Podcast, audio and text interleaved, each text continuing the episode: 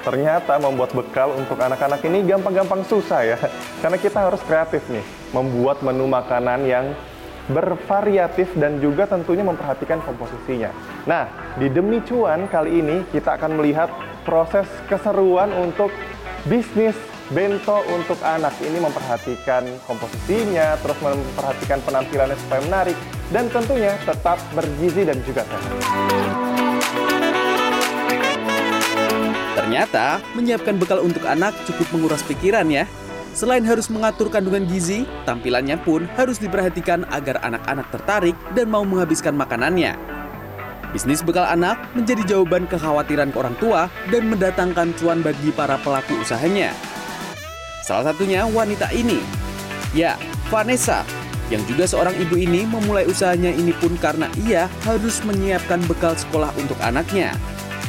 Bisnis yang ia dirikan sejak tahun 2018 ini pun berawal dari orang tua dari teman-teman sekolah anaknya yang senang melihat bekal makanan yang ia buatkan untuk anaknya. Dan ia pun membantu para ibu rumah tangga yang kebingungan menyiapkan menu makanan yang beragam tiap harinya. Uh, aku harus memikirkan nih uh, kayak kita kan harus mikirin karbohidratnya itu tuh apa aja.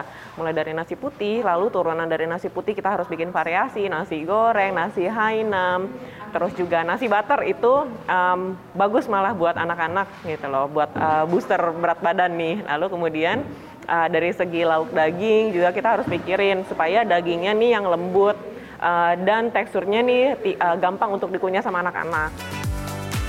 Vanessa mengaku berkonsultasi langsung dengan ahli gizi sehingga tingkat kepercayaan pelanggan terus bertambah. Menu yang ia tawarkan pun cukup beragam. Mulai dari steam rice, chicken fillet teriyaki sauce, tamago egg roll, hingga makanan pencuci mulut seperti apple jelly. Harga bekal anak yang ia tawarkan berkisar Rp170.000 hingga Rp180.000 untuk menu makanan selama lima hari.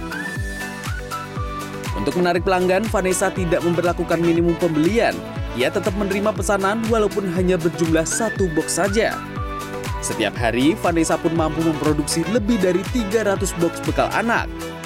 Vanessa mengaku bisnisnya yang berusia lima tahun ini dan telah memiliki 30 orang karyawan mampu mendatangkan omset hingga lebih dari 30 juta rupiah per bulannya. 50% dari omset ini ia gunakan untuk biaya produksi setiap bulannya. Bekal makanan anak-anak juga membawa cuan melimpah bagi ibu satu ini. Vina Wijaya, ibu rumah tangga ini memulai bisnis catering rumahan sejak 2014 lalu. Berawal dari menjajakan makanan kepada orang tua murid yang berada di sekolah anaknya. Dan hingga kini, bisnis ini masih terus ia jalankan dengan menghasilkan cuan yang sangat menggiurkan. Cuma 6 packs. Mau 2014 itu uh, saya jual di harga 20.000 waktu itu. Ya, terus makin lama, minggu kedua makin banyak yang pesen, minggu eh, bulan-bulan berikutnya makin banyak juga yang pesen. Sampai akhirnya sekarang udah sehari bisa ya seratusan lah. Awal, aduh itu murah banget ya.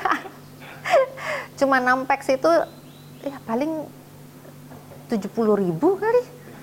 Itu pun juga kan sekalian masak buat rumah. Uh -uh. Dengan mempunyai tiga orang karyawan, Vina mampu memproduksi hingga lebih dari 100 box bekal anak per harinya. Setiap hari dapur rumahnya sudah mulai sibuk sejak pukul 5 pagi untuk mempersiapkan makanan untuk para pelanggannya yang tersebar di 10 sekolah di Kelapa Gading, Jakarta Utara. Menonton video-video di media sosial dan sering melakukan riset, ia lakukan untuk mencoba menu-menu baru bagi bisnis bekal makanan miliknya. Untuk makanan yang ia tawarkan pun beragam, seperti nasi bento salad, nasi ayam goreng tepung, dan krim sup hingga chicken stick dengan saus jamur. Harganya pun sangat terjangkau, yakni Rp29.000 per porsinya untuk semua jenis menu. Selain menyediakan menu harian, ia juga menawarkan menu makanan untuk acara sekolah, keluarga, dan ulang tahun anak.